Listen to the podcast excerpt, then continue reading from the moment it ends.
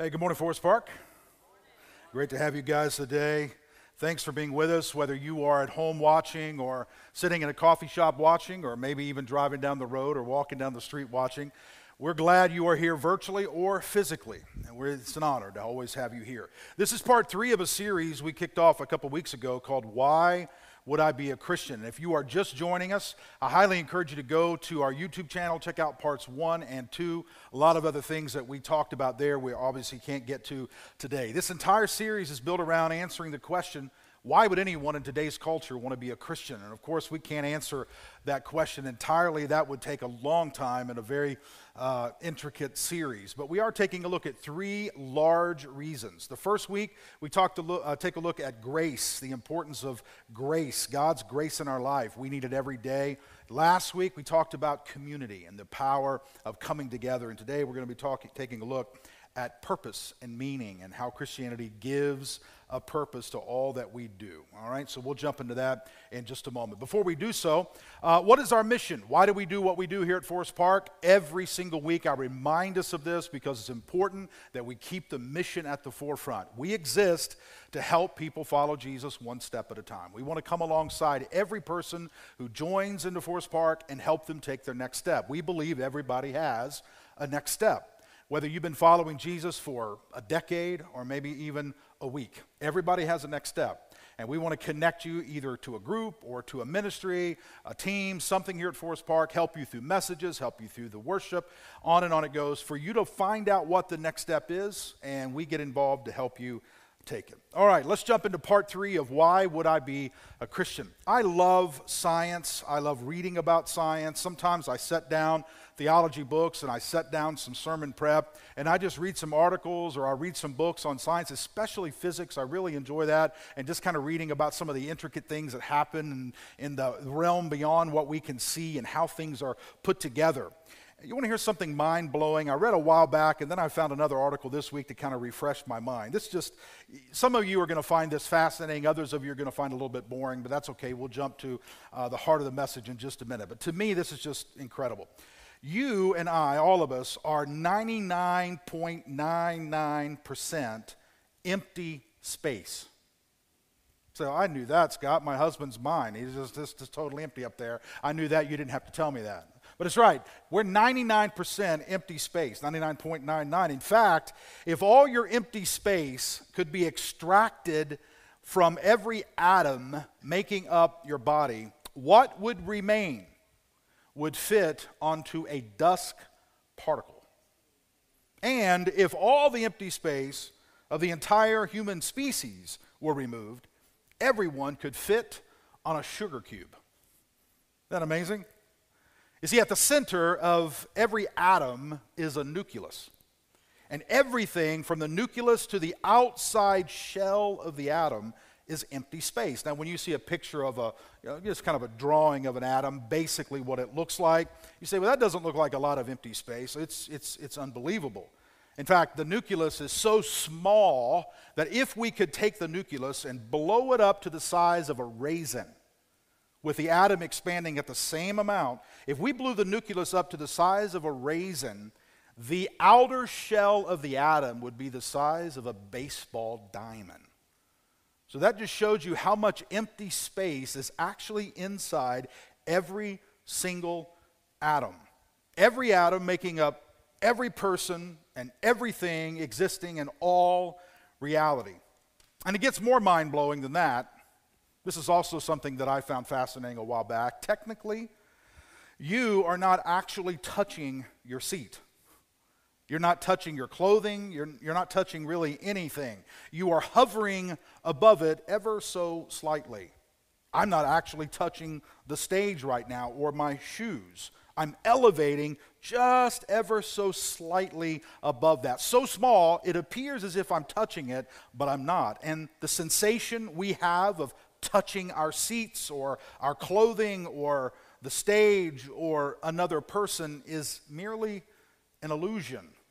What we are feeling is the electromagnetic force of electrons pushing away from other electrons, kind of like a magnet. If you're taking two magnets and they have the opposite end, you, you, you push them and they, they repel each other, and there's like an invisible force in between the two magnets. That's basically what's happening in every single thing that you touch. You never actually touch it, but what you're feeling is the force as you come close to it, and that tension that we feel is what we refer to as touch. So, as the uh, author of the article I was reading this past week concludes, your very important human body is really kind of, in a way, just a misleading collection of empty spaces on an empty planet in an empty universe. And the article just closed. And I thought, how depressing is that? And this reality that I just explained to you, that's just a couple of very interesting realities when you get into the physics world and you get into the stuff that's going on behind the scenes. But this reality, this, this knowledge, is what makes what I'm going to talk about this morning so bold. Because Christianity, in the middle of all of that, makes a very bold claim. In the middle of the fact that we are 99.99% empty space, that we could extract all the empty space and you would go down to a dust particle and all the people in the entire world would be shrunken down to the size of a sugar cube and we are just on this empty planet in an empty universe. In the middle of all of that, Christianity speaks into that and says that every single human you meet matters.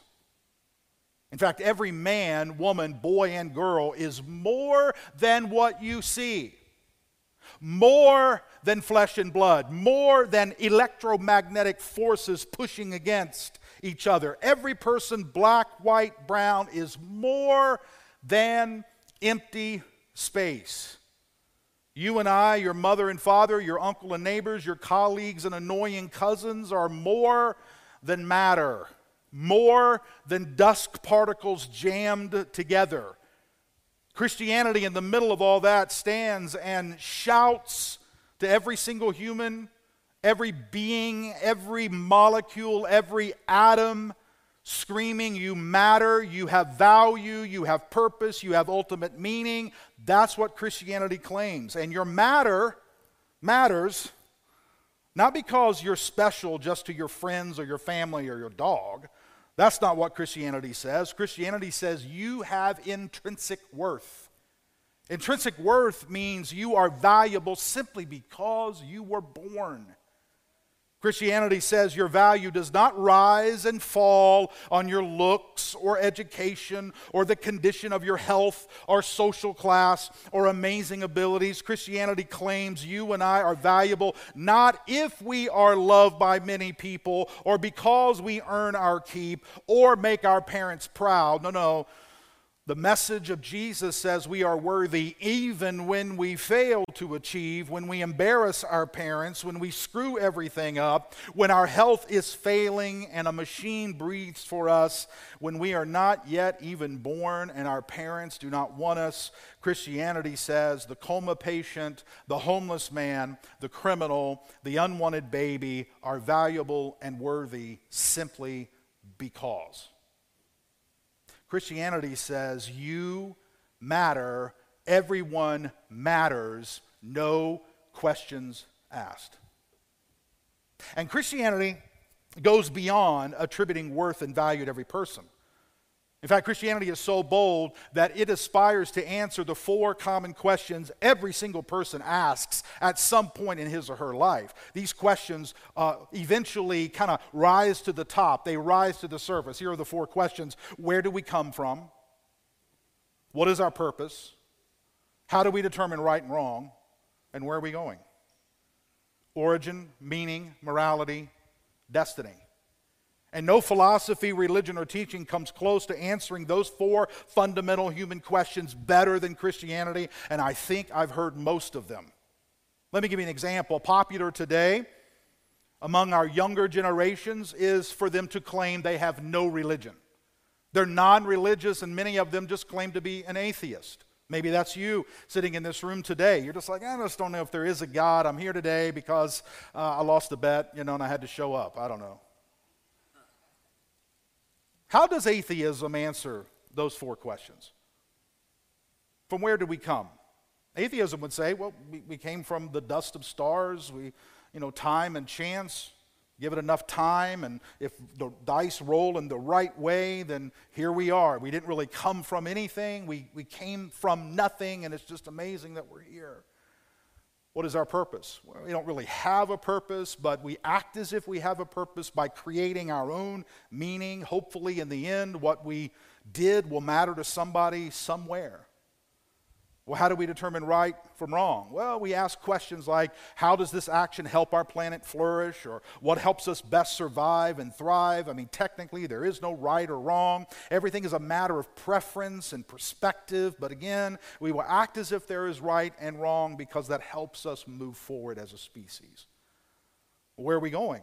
Well, we're not really going anywhere. We die, we die. Hopefully, we'll leave the planet a little bit better than we found it, and people will remember us in a good way. Now, listen, if you ascribe to that worldview, fine. I, I, certainly don't judge you. You are welcome here every single week. We will love you, serve you, and encourage you to join one of our teams. In fact, I would love to sit down and learn from you because you are no doubt smart, gifted, talented, honest, and an upstanding person. But I think Christianity offers a better story. I think Christianity offers a better explanation that corresponds to reality than that. For instance, the same four questions Where do we come from? Christianity says we came from an intelligent, rational, loving, morally perfect being who is spaceless, timeless, and material. The method he used to bring us into being, whether guided evolution or direct creation, matters little. God did it. How he did it, I don't know, but he did it. He is the author. We came from him, and therefore we reflect him. What's our purpose? Well, because we are made in the image and likeness of God, we are loved, we are valuable and worthy simply because we are made an object of His love, and our purpose is to love others.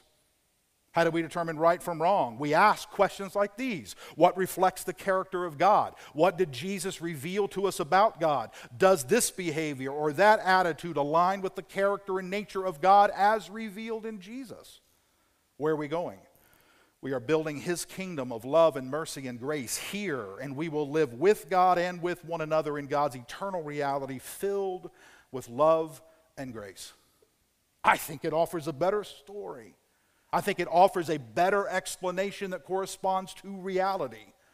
Now you would say, well, Scott, does really all this thinking and questions and does it really matter? I mean, does our origin, meaning, morality, and destiny, I mean, aren't those things just philosophy, navel gazing? Trying to determine, you know, how many angels can dance on the head of a pin. I mean, in the end, does it really matter all that much? Oh, yes, it matters a lot. Each of these questions where do we come from? Why do we matter? What about morality? Where are we going? All of those questions and many more have to do with determining value. And value has to do with determining how we see ourselves and how we see other people.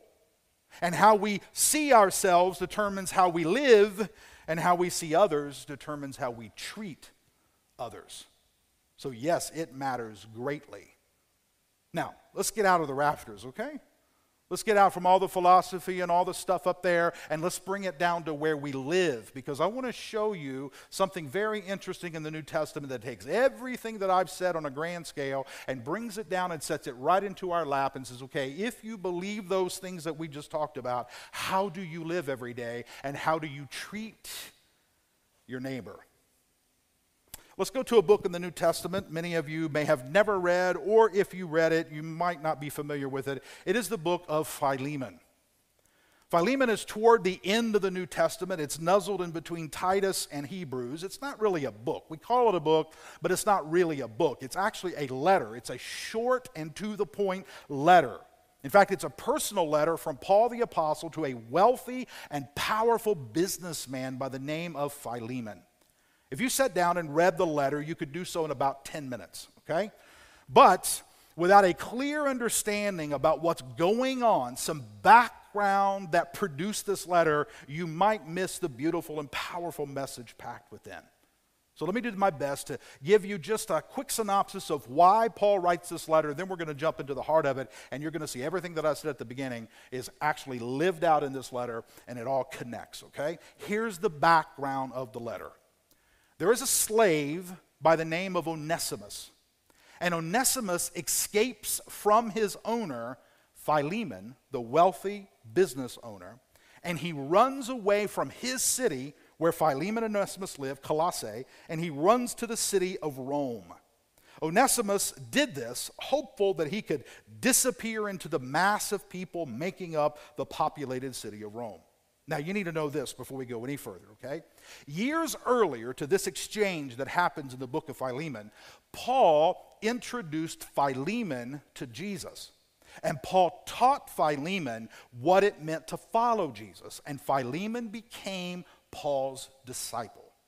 So, for a long time, Paul discipled Philemon, taught him what it meant to follow Jesus, and then Paul goes on with his missionary journey and ends up in Rome. And Philemon continues to live in the city of Colossae. But there's some things that Philemon has not yet dealt with in his own personal life, one of them being that he continued to own slaves. Now, let's get back to the story. Once he's in Rome, Onesimus, Onesimus comes in contact with the Apostle Paul. Now, before this, Onesimus didn't know Paul. Paul knew Philemon, but he didn't know Onesimus. So he's living in Rome now, and Paul gets arrested, and that's going to be a little bit later in the story, and he gets put in prison. But before that, he meets Onesimus. Onesimus sits down with Paul, and Paul begins to open up the gospel to Onesimus and teaches him what it means to follow Jesus. And Onesimus gives his life to Christ, and Paul begins to disciple Onesimus just like he had discipled Philemon a few years earlier. So, in AD 60 or AD 61, Paul is now in a prison cell. And Paul writes a personal letter to Philemon and he sends Onesimus to deliver the letter to his former owner. Can you imagine the tension of that? That's the background and the context of this beautiful letter. Now, why is it important? And what does it have to do with this series? Well, let me just bring the whole thing down because we literally could talk about this for hours, okay? But let me bring it all down to just really one sentence in this little letter that Paul sends to Philemon, there's a message. Here's what Paul wants Philemon to understand he wants Philemon to know that everyone matters, even a slave. Everyone deserves love and grace, even the lowest of the low.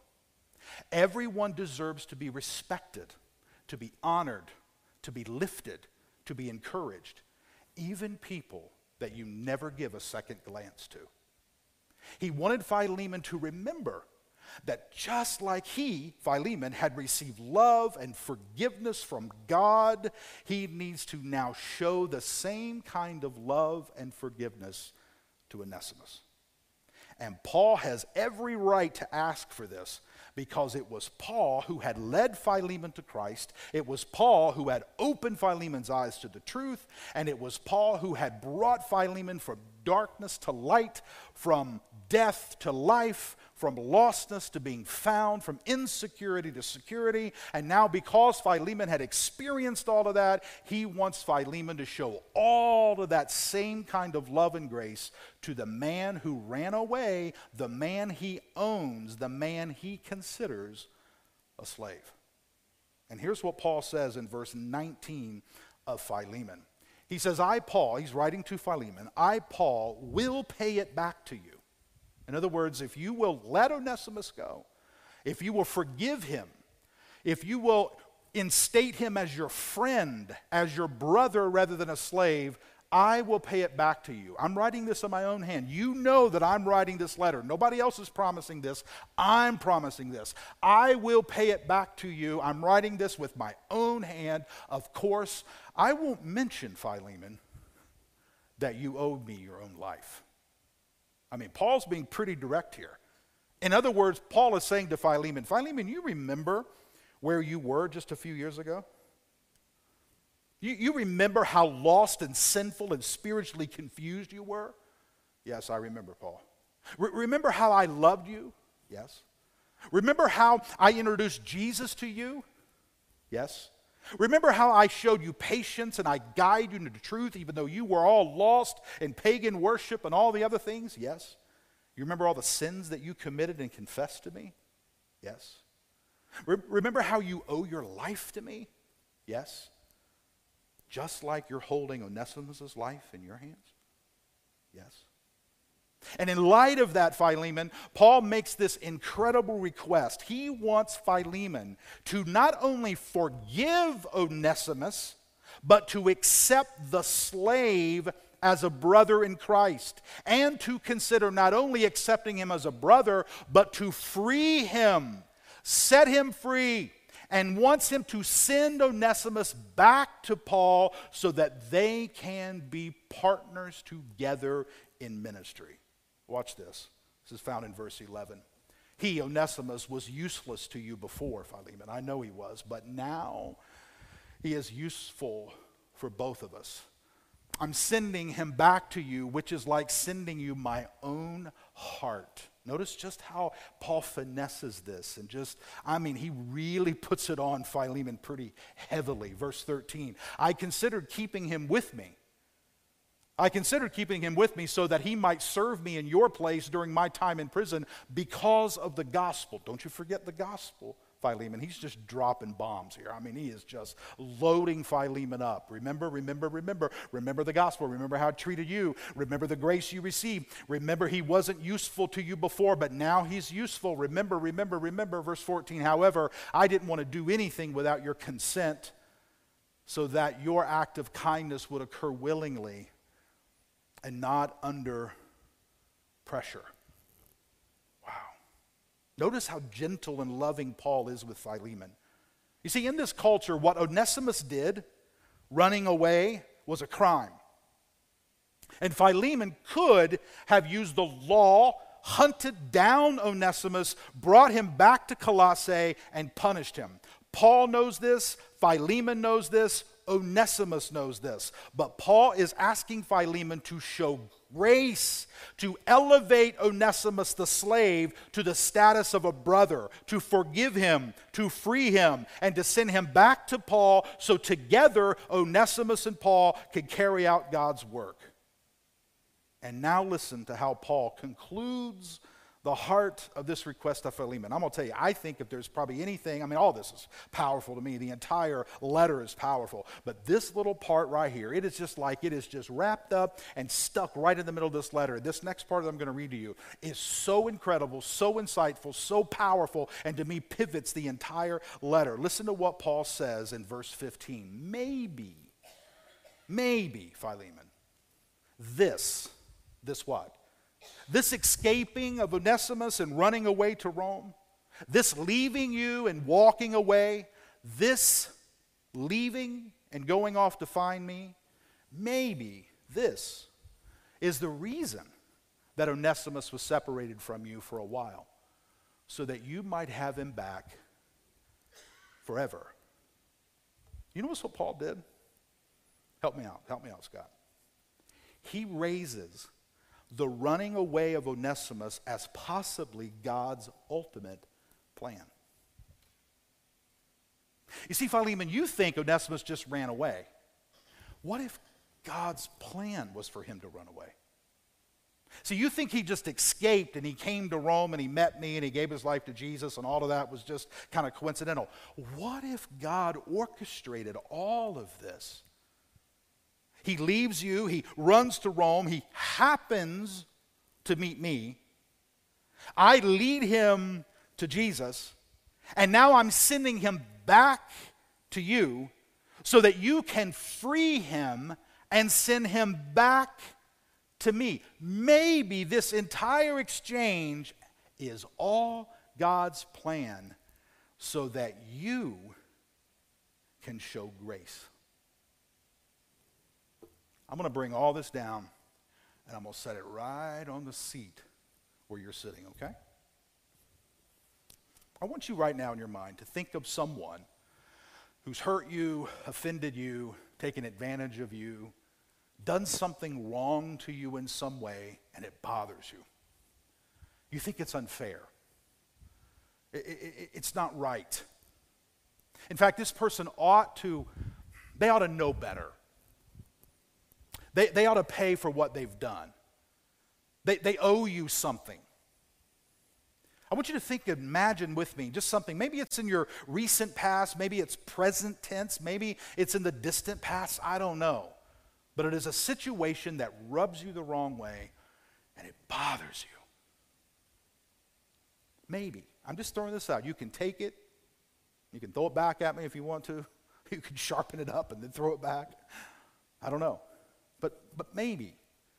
Is it possible that God has allowed that situation. I'm not saying He caused this person to lie about you or cheat on you. I'm not saying He caused this person to steal money from you. I'm not saying He caused your marriage to fall apart. I'm not, none of that. But I'm simply saying maybe, maybe, maybe in this situation, maybe God allowed this to occur so that you can show grace.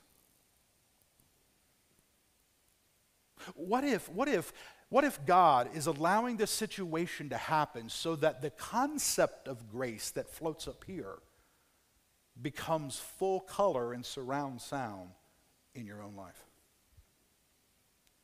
Maybe rather than you just always receiving grace, God wants to teach you what it's like to give it.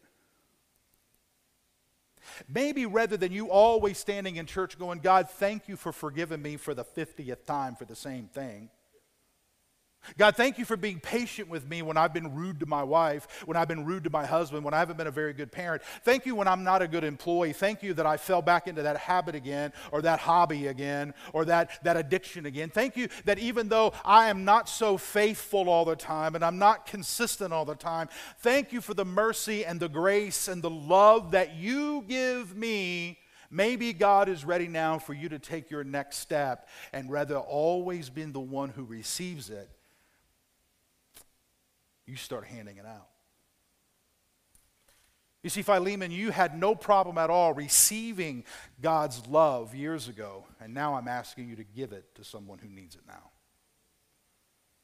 Philemon, you didn't have a problem at all whenever you were lost in sin and you had all this mess going on in your life, and I introduced Jesus to you, and you were so happy that you received Jesus and all your sins were washed away and you are born again, and now I'm asking you to do the exact same thing to Onesimus.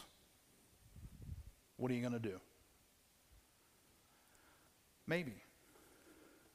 Maybe.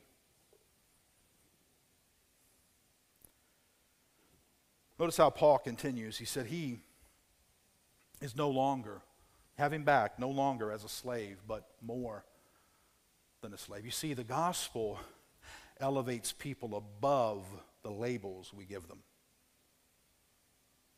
And now you can have Onesimus back as more than a slave. That is, as a dearly loved brother. Do you realize how radical the gospel is? Just a little while ago, he was a slave. Now he's a brother.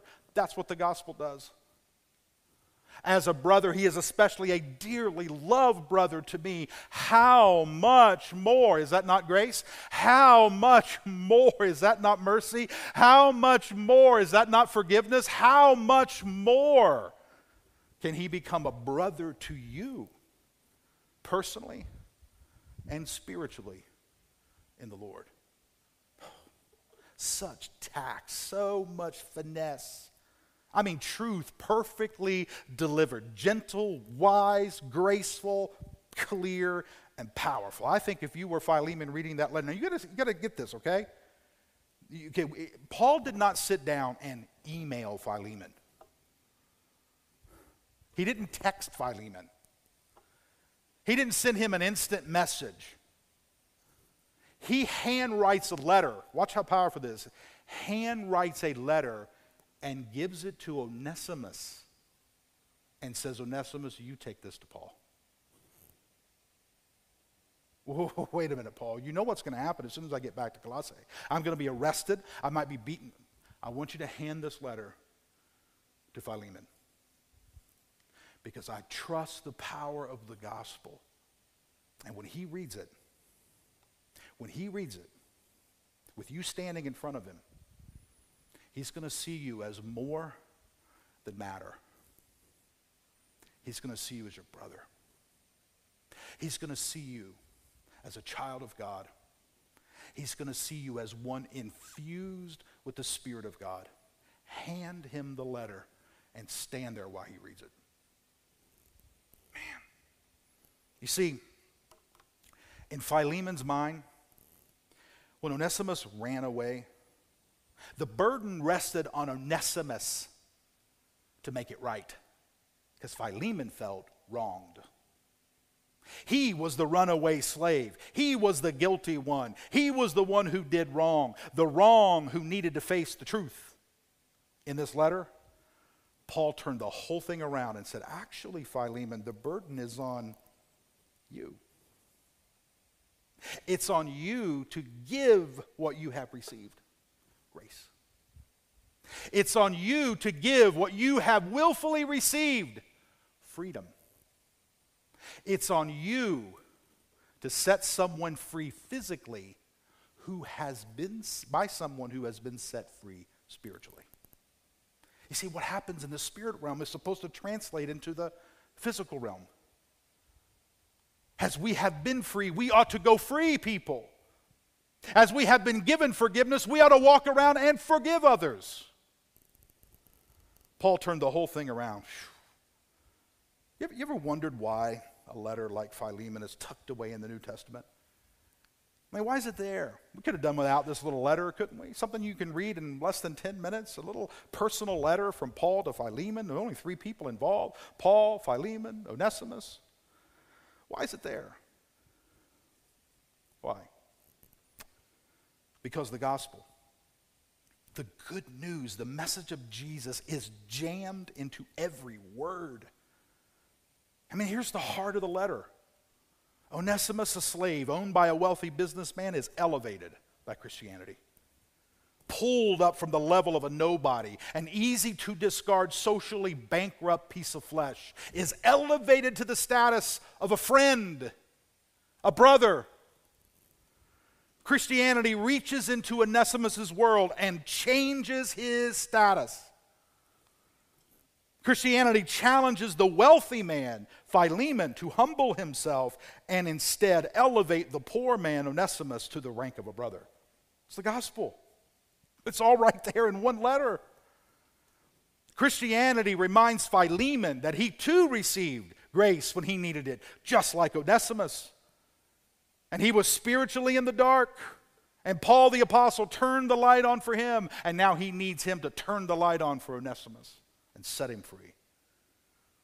And the light for Onesimus was turned on by Paul, and now Philemon is the one who has the money and he's the powerful aristocrat of Colossae. But both Philemon and Onesimus, they're the same at the foot of the cross. You see, the gospel levels everything, it elevates everybody, it humbles everybody. It puts us all on the same field. It doesn't matter your social status. It doesn't matter the color of your skin, the language you speak, whether you're guilty of a crime or innocent of a crime. Sure, it matters in the day to day activities and those who commit crimes and different things. Sure, there's a social payment, there is jail time, there is bill, I mean, tickets you have to pay. Oh, of course, we live in a social uh, world that has to have consequences for behaviors, but when you come to the gospel, my friend, we're all the same. See, true Christianity specifically elevates the lowly and humbles the high and mighty. Luke chapter 1, let me just give you this. This is one passage. Luke 1 51.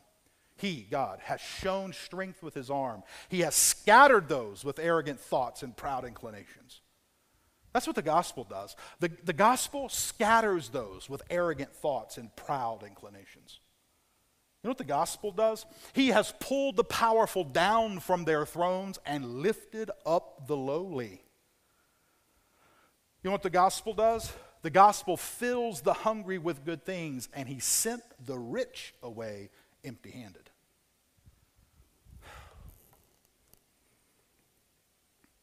Who did Jesus specifically touch? Who did he serve? Who did he eat with? Who did he uh, befriend? Who did he uh, preach to? Who did he go to? The poor, the lepers, the sinful, the slaves. Folks, I don't know. I could do this a long time. I won't. But I could. This, this makes me want to fall on my, my knees and worship. Because no man would have ever come up with a story like this. We, by nature, are not that gracious. We are not that loving. We are not that merciful. We are not that kind. If I sat down and used all my intellect and used all my knowledge and used all my experience and I came up with a gospel and I just wrote it out, guess what? I'd be in and half of you would be out. I would make sure that I created a gospel that let me and my four in. I would come up with a story that made those who work hard are blessed and those who are lazy are out. I would come up with something that I could achieve. I'd make sure that the, the boundaries around my family and my race and my culture were firm. And other people outside, hmm, sad to be you. It took a God of grace, a God of love, a God of mercy to invent Christianity. You see, folks, we, we, we are matter, but we're more than matter. Yeah, we're flesh and blood, but we are more than flesh and blood. Yes, we are weak and hungry and thirsty and tired.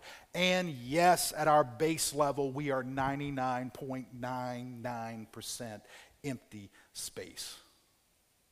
But all that empty space is infused with the Spirit of God. We are made in the image and likeness of God Himself, and we are elevated, brought up, made righteous, loved, and we are deluged with grace upon grace every moment of every day. We matter because we are more than matter. Do you see how this view of people, the world, the universe changes everything? Do you see that? Folks, can you imagine if we all embraced that and lived that every day? I mean, it speaks to how we treat our neighbors, our supposed enemies, other races, counter political persuasions, those who are stray and gay and transgendered and divorced and single and other faiths and other churches and other colors. You name it, every single person, no matter what, is made in the image and likeness of God and is to be treated with love and grace and mercy and kindness and compassion and patience. And if you don't like that, and that doesn't motivate you, at least let the fact you received all of that motivate you. Because while you were a sinner, he died for you. While you were outside the blessings of God, he gave his life for you.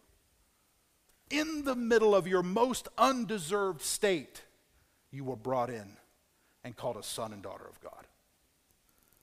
Therefore, let all matter, not only on this earth, but throughout this universe, praise his name. Psalm 148, I close. Praise the Lord. Praise the Lord from the earth.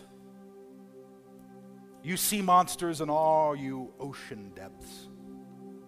Do the same, fire and hail and snow and smoke stormy wind that does what God says. Do the same, you mountains, every single hill, fruit trees, and every single cedar. Do the same, you animals, wild or tame. You creatures that creep along, and you birds that fly. Do the same, you kings of the earth, and every single person. You princes and every single ruler on earth. Do the same, you young men, young women too, you who are old together with you who are young, let all of these praise the Lord's name. Let's pray. Father, we matter because we are more than matter. We are more than what we see we are more than the label we've been given. We are more because you make us more.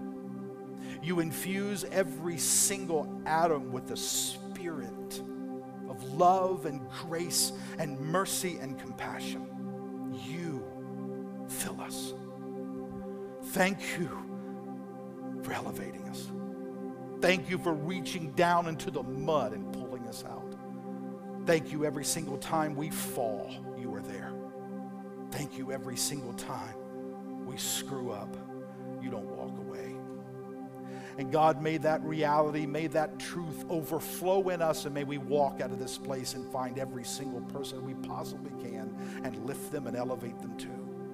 May we hold their hand no matter the color of their skin, no matter their nationality, no matter their language, no matter the mistakes they've made, the crimes they've committed, the sins they are guilty of. We all are level at the foot of the cross, and we are all filled with your spirit, not because we've earned it, but because we have been given it.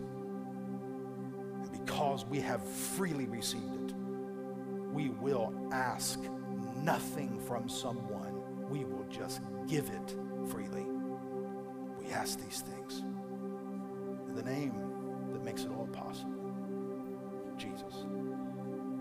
Amen. Listen, as uh, we leave today, Preston standing over to my right, to your left. If you want prayer for any reason, anything at all, this message, something else going on, stress in your life, sickness, I don't know what it is He'd be happy to meet with you, pray with you before you leave. You can stay right here in the auditorium as other people make their way out, and he'll be happy to pray with you there.